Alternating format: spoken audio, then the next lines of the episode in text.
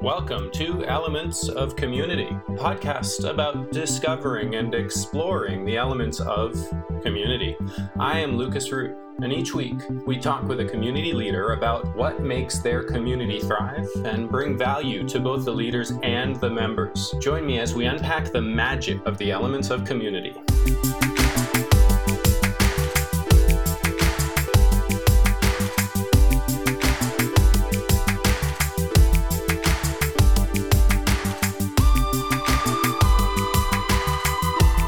Thank you so much for joining me. For those of you who are listening, Diana and I got to actually meet during the Best You Expo recently.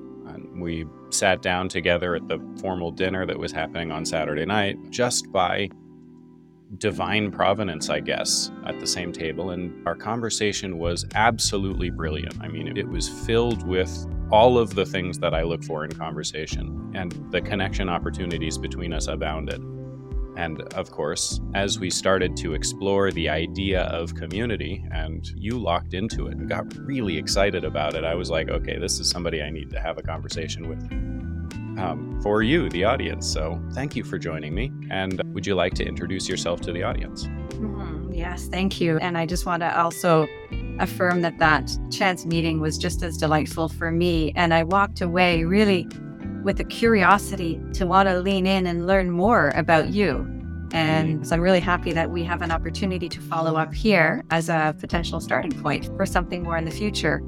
I am based in British Columbia, Canada. I live in the mountains right by the ocean. So I'm probably in the most beautiful place in Canada. Mm-hmm. And I moved here two years ago.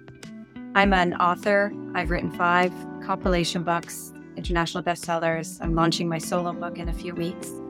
And if you're listening to this after April, I launched it a week ago. And I am Canada's only realignment coach. And realignment coaching is a coaching methodology that's based on realigning values, principles, beliefs, heart, mindset, physical body. And it's a coaching program that grew out of my yoga teacher training programs, which I've been doing for about 15 years, because I realized a lot of the teachings that I offered there, which were very heart centered and very mindset based, were not necessarily showing up for people unless they came on their mat. So I started doing mm-hmm. coaching the mat. I do mentoring, I do business development coaching. I also am a conscious communication leadership consultant. So I bring consciousness and self regulation practices into corporations and education with a lofty goal this year to want to impact 2 million kids. And I'm doing it through that their. That is a lofty goal. It is lofty. Here's how I'm going to do it though. And if anyone's listening and wants to do intros, I can't do it alone. The staff that I get to serve in this way are the ones who are going to make the impact on the kids. So I'm not going to work directly with 2 million kids. But for example, in one school board alone, one of you know 100 school boards in Ontario, I was able to train 700 secretaries, thousands of teachers, and the administration, just one school board. So that means each of those adults are now impacting somewhere up to 30,000 students. And so this is how I'm going to do it. And I also work with parents and parents with children with autism and lots of other things that I do from previous hats that I've worn in my lifetime. So much fun. Mm-hmm. Um, and your book is launching in a few weeks, or rather, has just launched. well, this is the launch date for my book, and it has been a seven year journey of writing this book. And knowing that there was a part of me that wanted to rush it and knowing that I could not rush it, that there was part of my life that hadn't yet lived and the downloads weren't ready to come yet. And mm. so it's been a journey of picking it up and putting it down, writing five books in between, which were fantastic because I learned so much about being an author and publishing a book and launching a book. And here we are now, seven years later, it's ready to go. And the name is The Call to Freedom heal your pain, awaken your loving presence. What and a it, trip. Mm-hmm, it's been a trip for sure. And it's still a trip. Let me just say it's still a trip and it's a real vulnerable trip. Yeah. Tell me more about that. It's my memoir. It's my story. It starts the day I was born. And it's an opportunity to use my story as the experience of the life coaching, the spiritual coaching, the mindset coaching, and the embodiment coaching that I bring into the book.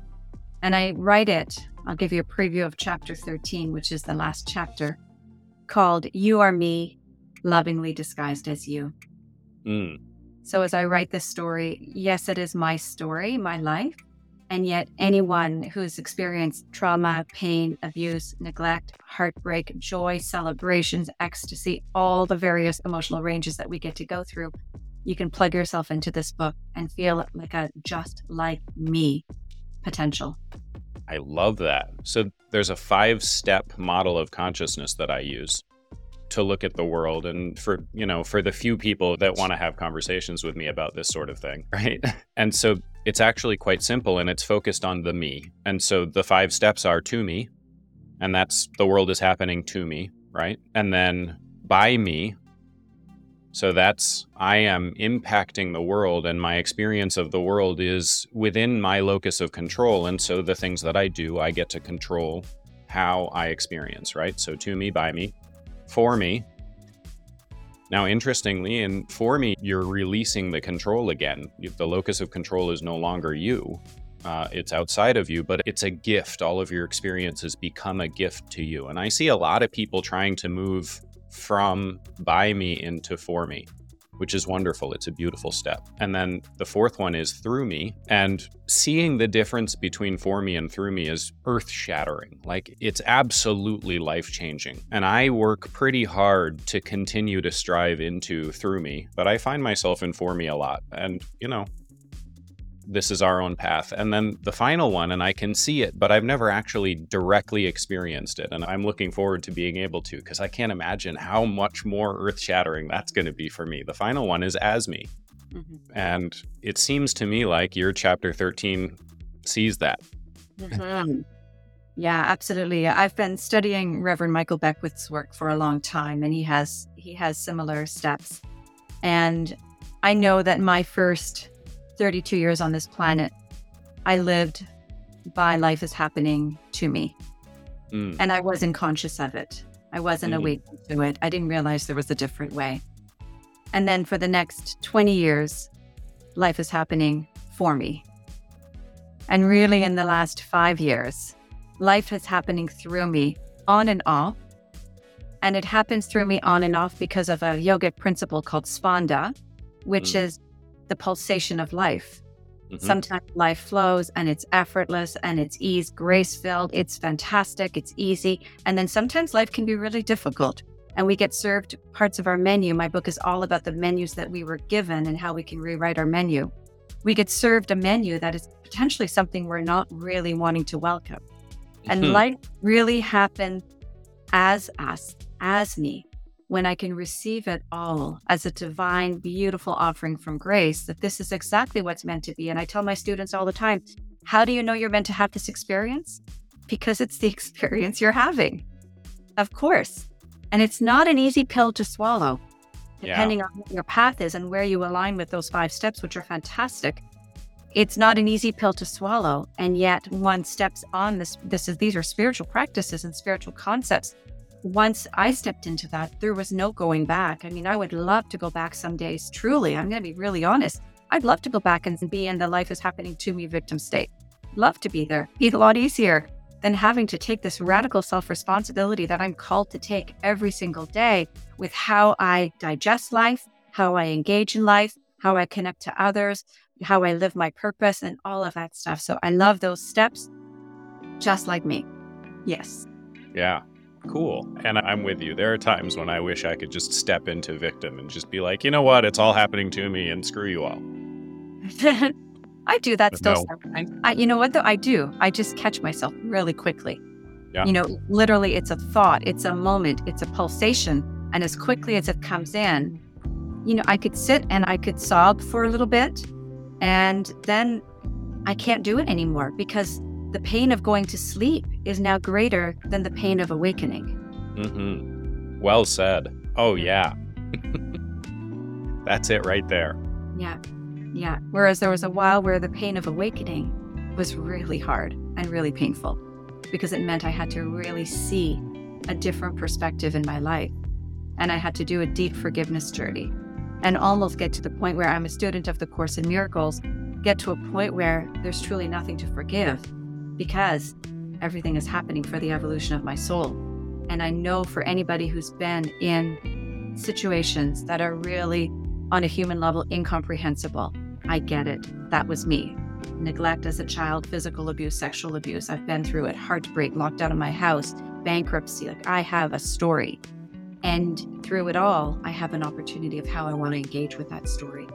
And so mm. life is happening through me and life is happening as me allows me to sit back and let go of the judgments that I have over myself, my story, my experiences, and everybody else.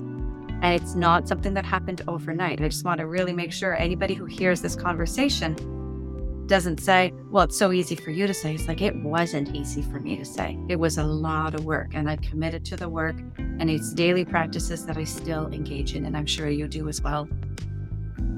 Wow. Thank you. Thank you for sharing that. And I'm 100% in agreement. It is not an overnight thing. Yeah. It's a lot of work. It's really hard. Mm-hmm. Mm-hmm. And I really believe that, you know, the universe is so benevolent and intelligent that it will always send us when we think we've mastered this, when we think we're going from life is happening through me to maybe I have a little glimpse of life is happening as me. All of a sudden, the universe sends me a different experience. It's like, how committed are you to believing that? Let's test it out mm. with this particular experience, theory, concept. And it's like, crap. Yeah, yeah, gotta keep doing my work. Like, there's no getting over this. There's a humility that must come through it. And in Sanskrit, we call the humility of leadership Hri, which is H R I. And it's a humility that comes with it's not a power over, it's not a power under, it's recognizing that we are all sharing this experience called life. We all have difficult experiences. Some people might choose to sleep through them. There's no judgment about that. It's just for me, it's not an option anymore. And some mm-hmm. days, yeah, I wish it was, but it's not an option anymore. Yeah. Thank you. How has that informed your engagement of community and the way you build community and the way you help other people step into real deep human connection and the community that can grow through that? That's a juicy question, and I'm all lit up, waiting, wait, ready, and so excited to answer. Because building community is one of my favorite things to do, and I built community for the last 35 years, not really knowing I was doing it, and intentionally stepped into building community in the last 15 years when I started running yoga teacher training programs so I pretty well took the fast track from becoming a yoga student to a yoga teacher to a yoga teacher trainer. And it's because as soon as I received my yoga teacher training certification, which was almost 20 years ago now, I knew that I was given this information, these tools, this knowing to build community. That was my purpose. And so every class is an opportunity to build community and every yoga teacher training program and group that I've had the privilege of being in the presence of, I've done about, I think I've done 16, 17 YTT groups now, and almost a thousand people. And each one comes together and creates its own community that, of course, I'm teaching, of course, I'm delivering content, and yet there is no, the community itself is the leader. Now, the other thing that I've done is I've learned how to facilitate circles. I went to Amsterdam and got trained in Heart IQ, and I, I run healing heart circles, I call them, although I'm changing the name now to match my book, and it's going to be called Freedom Heart Circles. Mm. And they are opportunities to really bring together communities who are committed to wanting to feel whatever is moving through them. And it's very much of a present moment felt sensation without judging. So there is nothing that's wrong. There's nothing that's bad. In fact, good and bad are simply concepts we've been taught and we've bought into those menus. And so we release the judgments of them and we just allow the body to show the way to what needs to be released. And sometimes it's ecstatic and joyful and laughing and giggly and literally people standing up and playing patty cake on their, you know, in the middle of the circle. And sometimes it's raw and very emotive and very energetic. And all of those experiences that I get to do and that I've been guided to do are building community. And my purpose, I know my purpose is to build heart centered communities. And I allow that to be really the driving force between everything that I do or behind everything that I do is how do I support building community? And I also want to add community is sometimes just one or two or three people. It doesn't have to be a big group. It mm-hmm. could be a small group of friends. It could be a family. My family's my community as well. Yeah.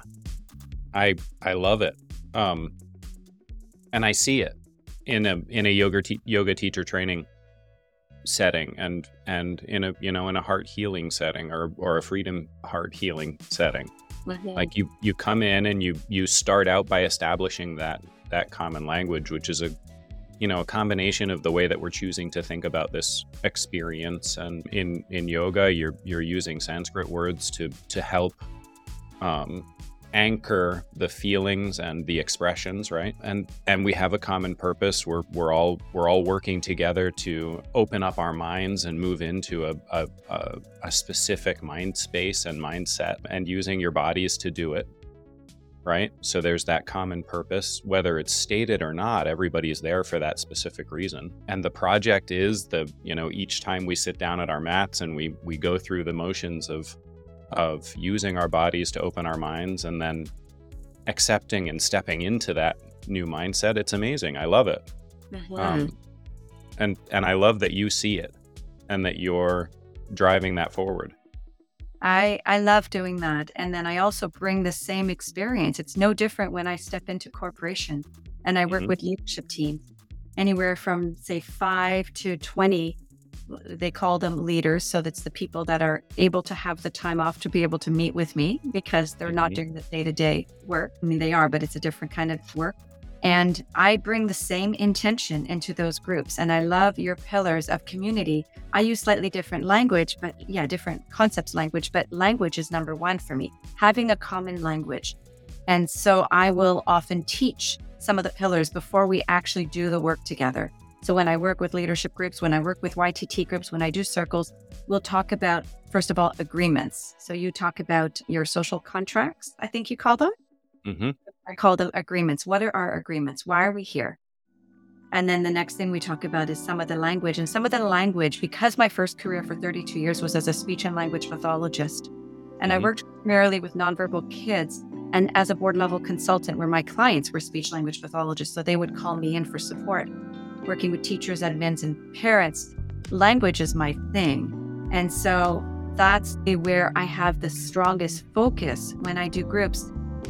And it's heart centered language and it's mm-hmm. empowering language. So it's not so much about the like the lexicon, the kind of vocabulary we're using, but how we communicate what it is that we're wanting to share and how we can re- communicate from an empowered heart space. And it's always when I say power, it's always power of the heart and and confidence and all those things and then the common projects you know those get when i'm working in corporations or educational settings the common projects or the shared projects are often determined as we work together because when they call me in they don't really know why they're calling me in except they know that there's something that's not quite working well in their leadership team people are stressed people are not motivated people are not being productive all this stuff I get called into schools and I'm being told by administrators that my schools is run by teachers who are the mean girls.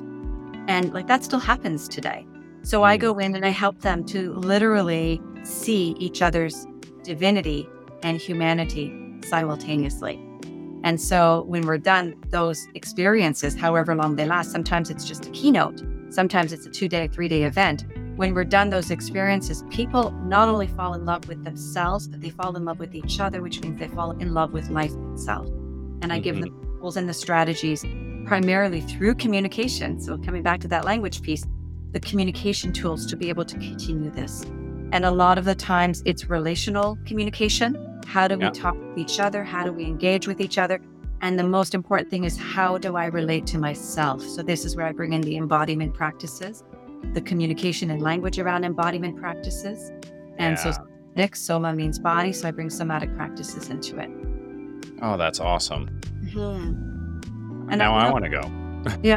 You know what I love the most, and you're welcome to anytime. And if you have a team that you want to bring me out to do with your team, I'm happy to do that. The greatest gift for me, and it's such a privilege every single time, is to see a group of people that come in. And there's no doubt, like, no matter what the group is, over the years, every group, they're scared. They're quiet. They're not making eye contact. They're keeping to themselves. And literally at the end of one hour, I can have people hugging each other and in love with each other. And I did it at the Best You event where people were sitting in the seat in tears. And that's when I know I've touched their heart and I've touched a place in them that was longing to be touched. Like that's the common purpose. They may not even have known it, but mm-hmm. they came in for a reason. Something attracted them to that talk. And I touched a part of them that was so ready and longing to be touched. And then I have them interact with each other. And now they take this open, vulnerable part of their own hearts and they share it with another, even just one other, yeah. and it changes everything. And yeah. I really believe that if we could do that around the world, like my mission is 2 million kids this year. Next year, I want my mission to be like how many billions of people are on this earth now? 8 billion people. We would not have wars. We would not have acrimonious divorces and conflict and all kinds of problems and trauma in the world. We would have people that would see, again, the divinity in the other, but they can't see it unless they can touch it in themselves. And when we're stressed and busy and anxious and held in trauma and undigested and unexpressed expressions of life, then we can't feel it. So I'm on this mission. I really want to make, create impact, and I do it beautifully through communities. Hmm. Wow. That's amazing. I love it. Mm. Thank you.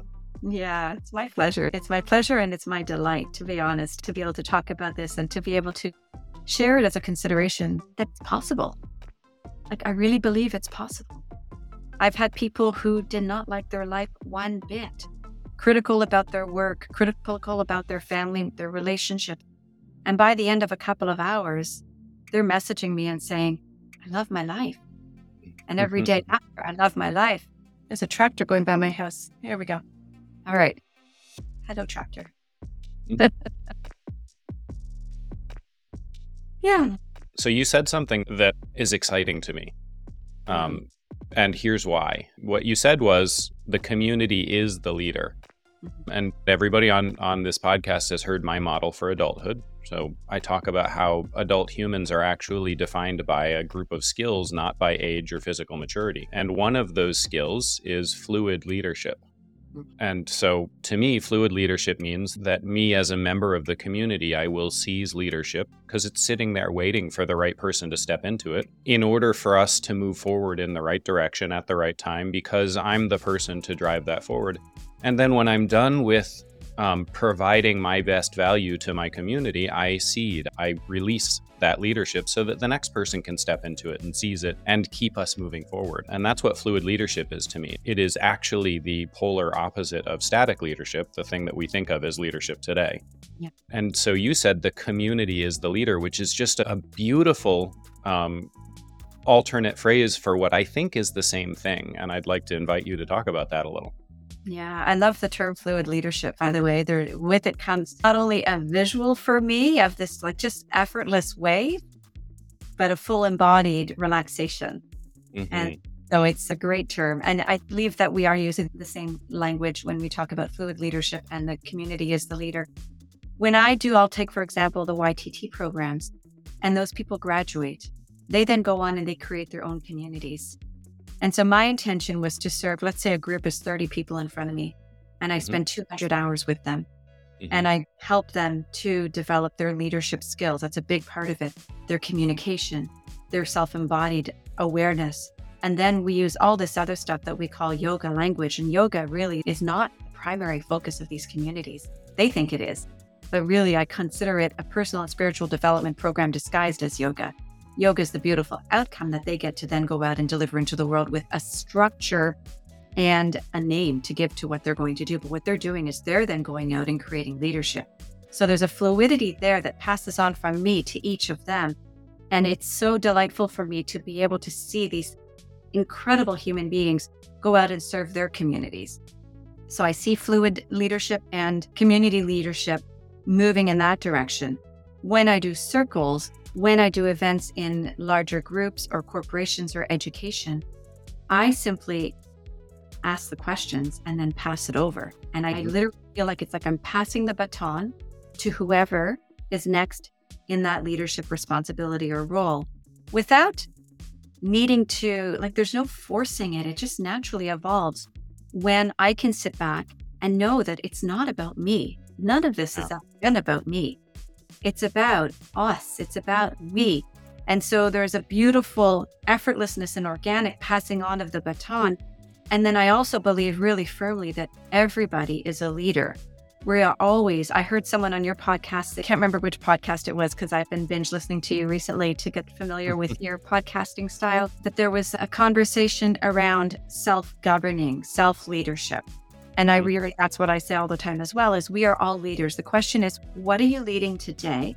And hopefully we never lose touch with our self governance and our self leadership. We are responsible for our bodies. We get to lead and decide what we put into our bodies, how we move our bodies, how we don't move our bodies, our sleep, our connections, our self study. So we're always leading. And then the question that I use, and at one time I had a business that was called, it doesn't matter what it was called, but our tagline was, You're all leaders. Are you a leader who gives a shit? Oh, yeah. Right? There's the consciousness. Like, are you willing to see the divinity, the humanity, the leadership in the other, and pass that baton where it needs to be passed so that we can allow everybody to step into their governing self leadership and leadership of community. So I don't, as, oh, and the other thing I wanted to say is I learn, the more I pass the baton, the more I learn, the more mm. I relax. I don't have to do it all. I don't have to come in with all the answers. I don't have all the answers. I mean, when it comes to yoga, yeah, okay, I created a curriculum, got it approved. I've got that skill for sure. When I go into corporations, I don't know what it's like to be in those environments. Yeah. I can't try to pretend and impose my belief system onto them, I need to sit back and listen. And this is where, when I can pass that baton and really hear and feel, not only hear, but feel the unspoken, then I can relax and trust that there's an evolution happening in that space that doesn't need me to take a lot of control over it. In fact, yeah. they will figure it out. I'm simply there to give them the platform to do so. That's amazing. I completely agree. Mm-hmm. Yeah. A lot of I learned about this. I learned through my Heart IQ work with Christian Pankhurst, who's in the Netherlands, and I've gone there. I posted Christian here in Canada several times. We've done a lot of work together. I was there recently in Switzerland, actually, doing some work there.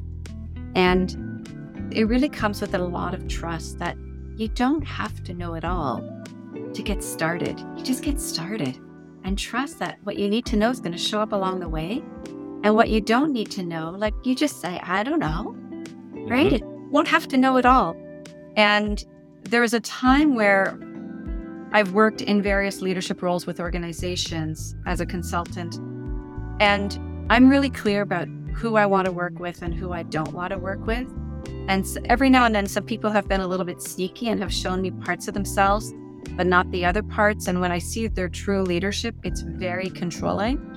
And I have a really hard time working in that environment because I want everybody to feel empowered. Mm. I want everybody to feel like they're part of the conversation, that they're part of this breathing life force that's called whatever the company is called.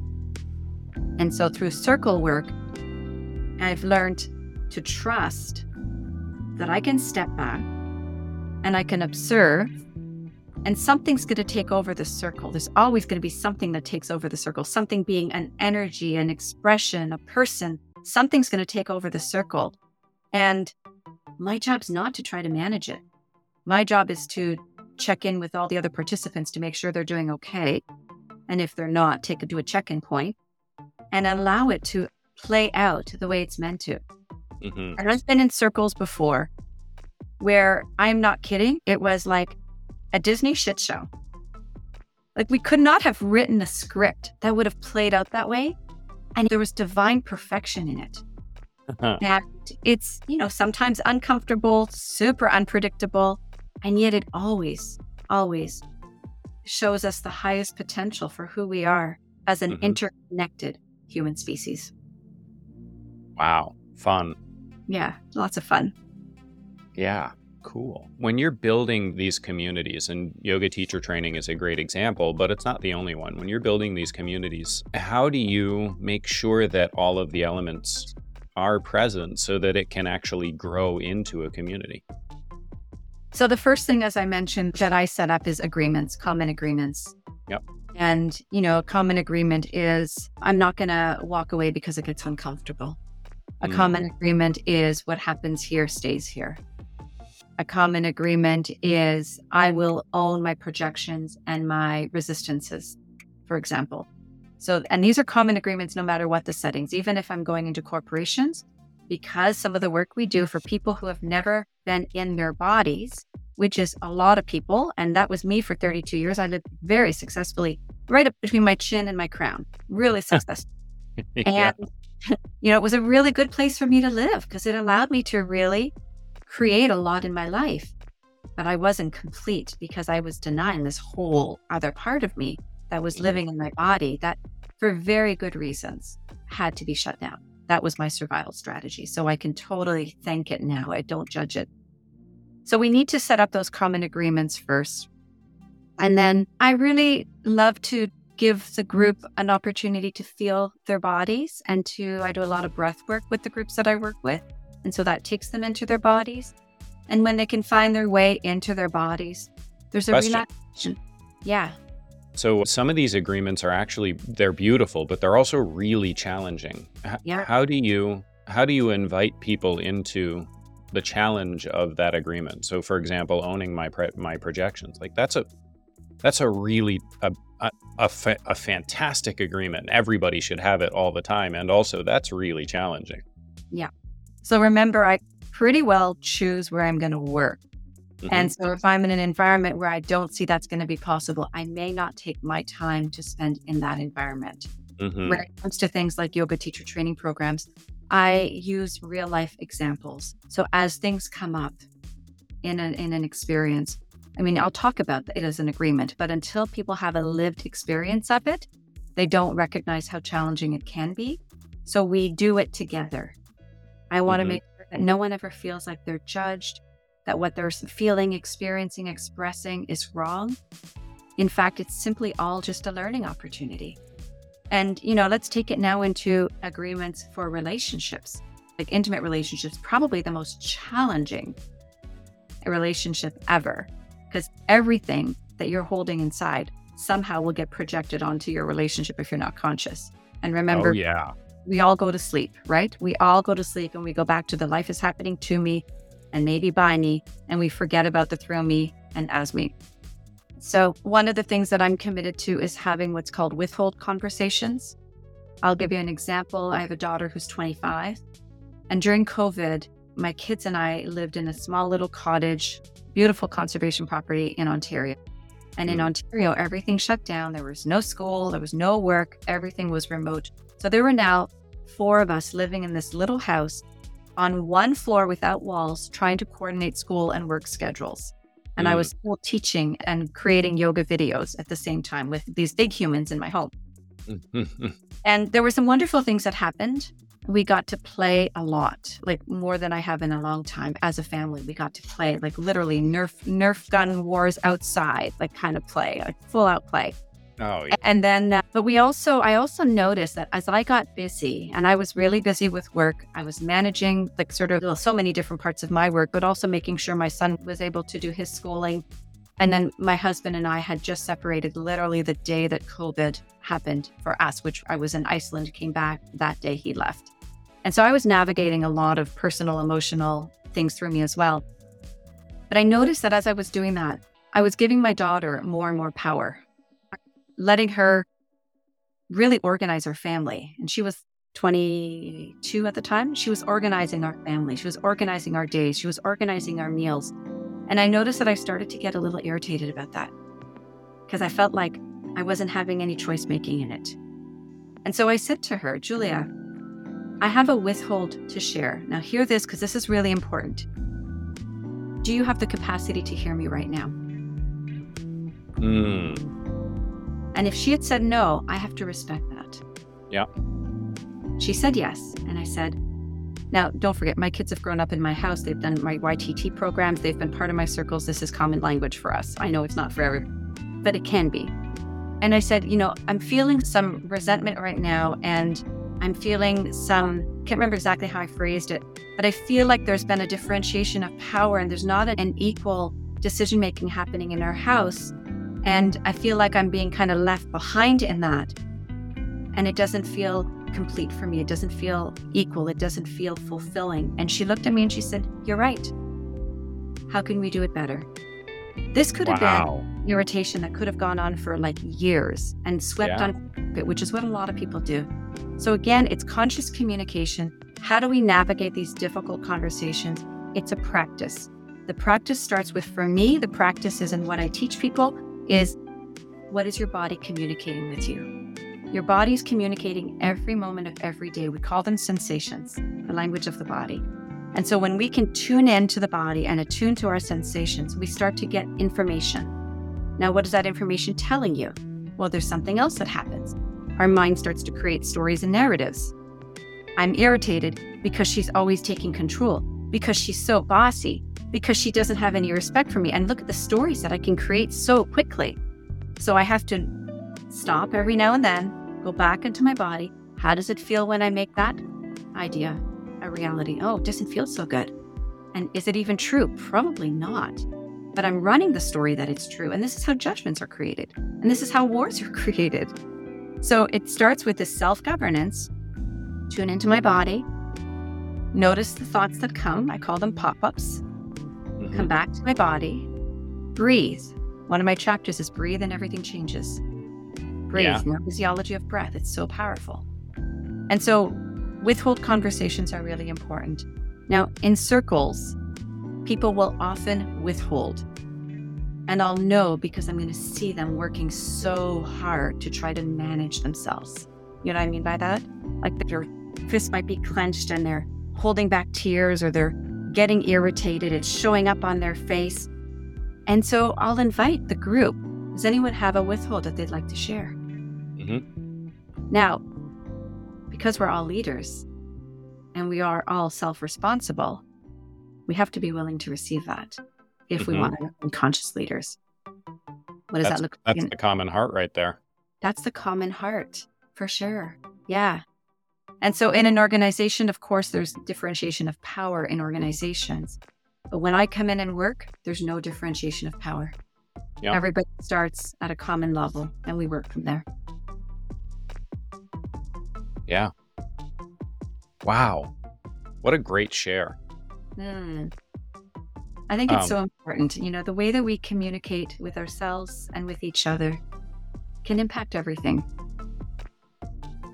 Remember, Separately and together with ourselves and with each other. Yep. Absolutely. And remember, at the end of the day, you are me lovingly disguised as you. Yep. And so that you which, me lovingly disguised as you. yeah, if I if that which I project or I judge or whatever towards another, I'm bringing it back to myself. And it was Neale Donald Walsch, who's the writer for the Conversations with God. He coined a term similar, and I've changed it. So his is, I believe his is, you are me cleverly camouflaged as you. Mhm. And I like the lovingly disguised because love is the reason that trumps all reason in Mhm. my life. Yeah, that's beautiful. And this is a common challenge, right? It's a common challenge for us to see ourselves and for us to see ourselves in the world around us. Yeah. I, um, yourselves through the eyes of love. Yeah. I play with the idea of an alternate version of tribe rather than thinking of tribe as the name of indigenous populations, which is fine. I think of the tribe as the, you know, six, seven, ten people that are closest to me that that 100% will show up for me at all times no matter what no matter where no matter and one of the things that i've been working with for you know when i'm doing coaching and my coaching clients one of the things that i've been working with is helping them understand that tribe is 100% absolutely necessary. It's the smallest version of community and you can't be a whole secure healthy human if you don't have your tribe if you don't have these people that have your back all the time under all circumstances no matter what. Um, and for a long time i thought that tribe was five five people. The minimum number was five and that that tribe built on a building block of the number five. And Why- you're going to laugh about this. Well Yeah. uh, through a lot of observation and research and study and and self-study even that what I noticed was people with less than 5 were not fully secure and I could just see it. I still don't, even today, I still don't fully understand why that number is that number. But one realization I had a couple of months ago that blew my mind, like this was every bit as earth shattering as stepping into through me. It blew my mind when I realized that the minimum number of tribe is not actually five, it's six. It's me and five others. Right. and here I've been for years and years, I've been seeing this minimum tribe um, and I've been seeing it through my eyes without seeing me. Mm. Mm.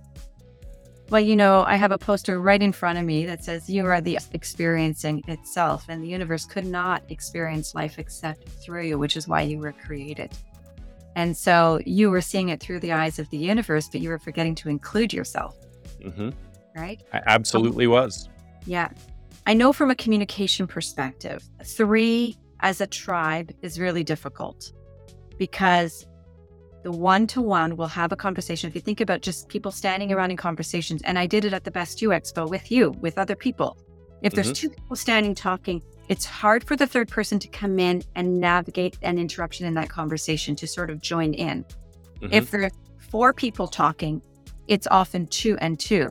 If there's mm-hmm. five people talking, the research recommends that it's actually easier to navigate an entry point into that conversation. And so, you being the sixth person coming into the five, I can totally see that. And I'd love to see research on that one day. Maybe, maybe I'll tell you to let me know when you find that research. But it feels right for me too.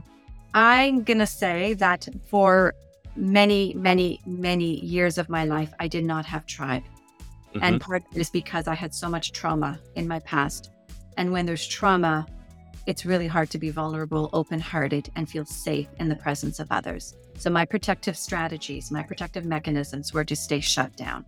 And my heart was closed. And I, you'll read about this in the book. When I was 32 years old, my daughter was with a friend of mine, and it was one of the first friends I had ever had in my life. And I was 32, really close friends. And her husband said to her, Diana is such an incredible woman. She's so kind. She's so giving. She's successful, but she's an ice queen. Mm. And I looked in myself at myself that day and I said, Where is he right? And, and that's what really started me on my spiritual journey and my spiritual path. So 25 years later, I create tribe. I value tribe. And I now recognize that for a tribe to be successful, the number one thing is you have to be able to be vulnerable with your tribe. Not with everybody in the world, although I think that's an absolute gift, but certainly with your tribe. And I believe really strongly, and I think you've done work in this as well.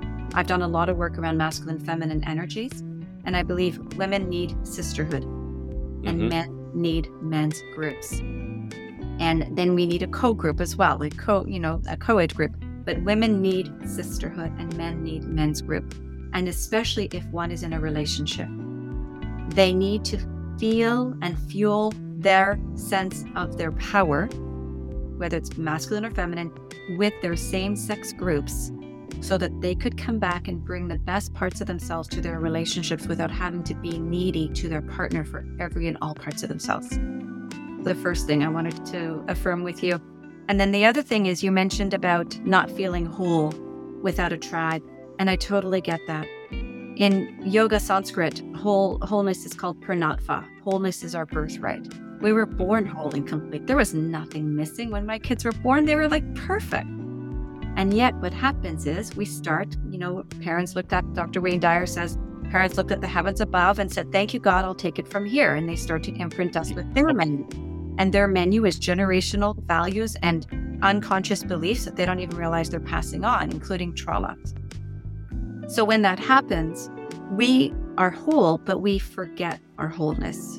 Mm. And so everything that I do, everything that I teach, everything that I breathe, everything that I practice is a remembrance of what's already true. And coming into tribe doesn't create your wholeness, it allows you to remember that you are whole. I love that. Mm-hmm. What a gift. Thank you. Yeah, you're welcome. I really, and I get to go out this afternoon in this beautiful sunny weather that we're having and be with my tribe. And it's a group of sisters. And, you know, when I moved here to BC from Toronto two years ago, I left behind a really big tribe, a really big community. I mean, probably 500 people that I could call, talk about the people that you would have your back in an instant. That many. I'm not joking. They're the people that have walked through my life and stayed in my life. And I walked away from that and came to BC and looked around and said, okay, I'm here. Where's my tribe? That's the language I use. Where's my tribe? And I couldn't find them. Mm-hmm. Really tough.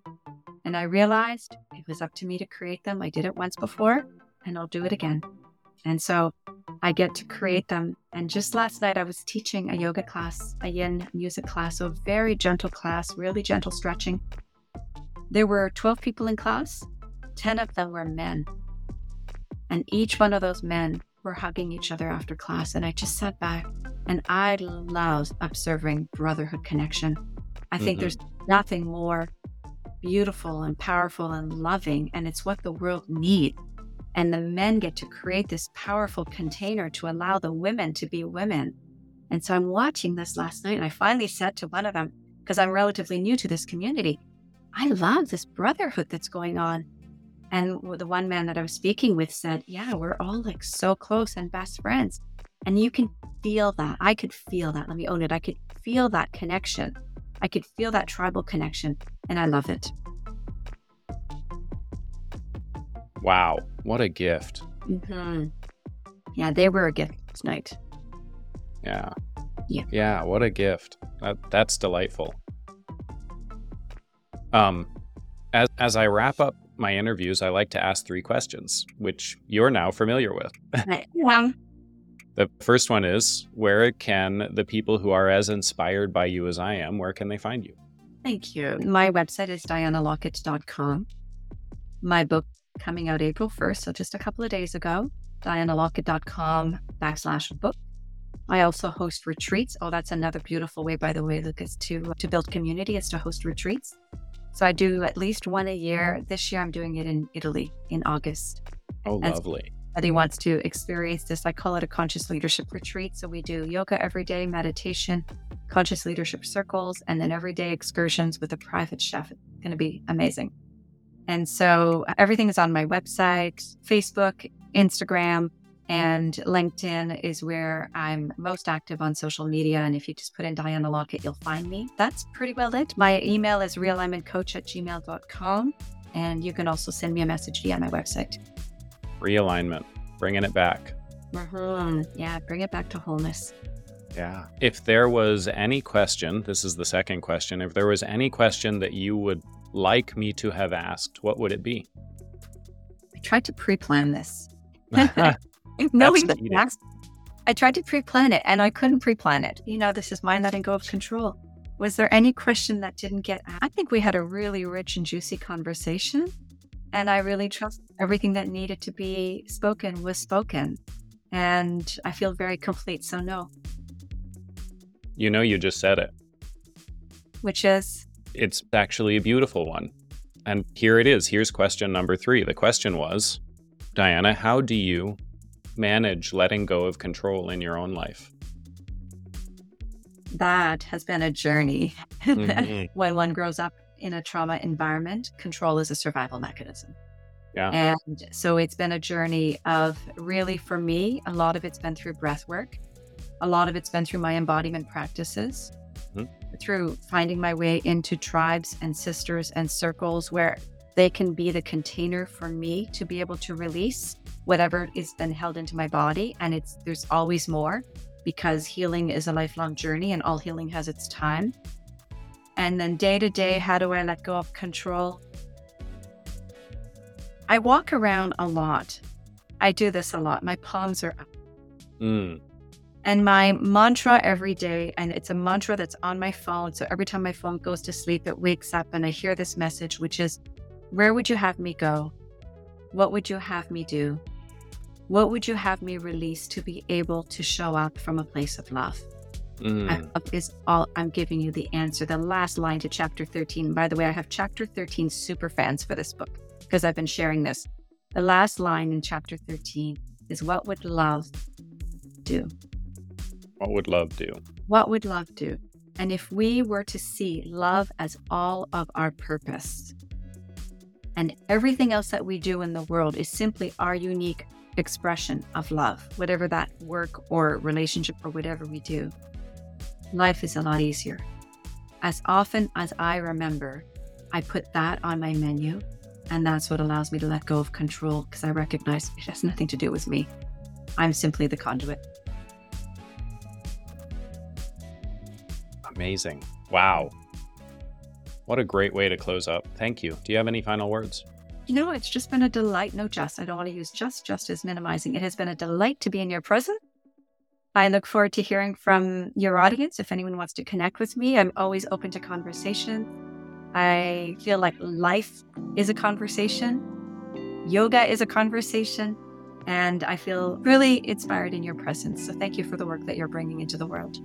Mm. It's my pleasure. And to quote the great Diana Lockett, I am simply a conduit. Yes, yes, yes. Thank you, thank you, thank you. Thanks for joining us this week on Elements of Community. Make sure to visit our website, elementsofcommunity.us, where you can subscribe to the show in iTunes, Stitcher, Spotify, or via RSS, so you'll never miss a show. While you're at it, if you found value in this show, we'd appreciate a rating on iTunes, or if you'd simply tell a friend about the show, that would help us out too. Be sure to tune in next week for our next episode.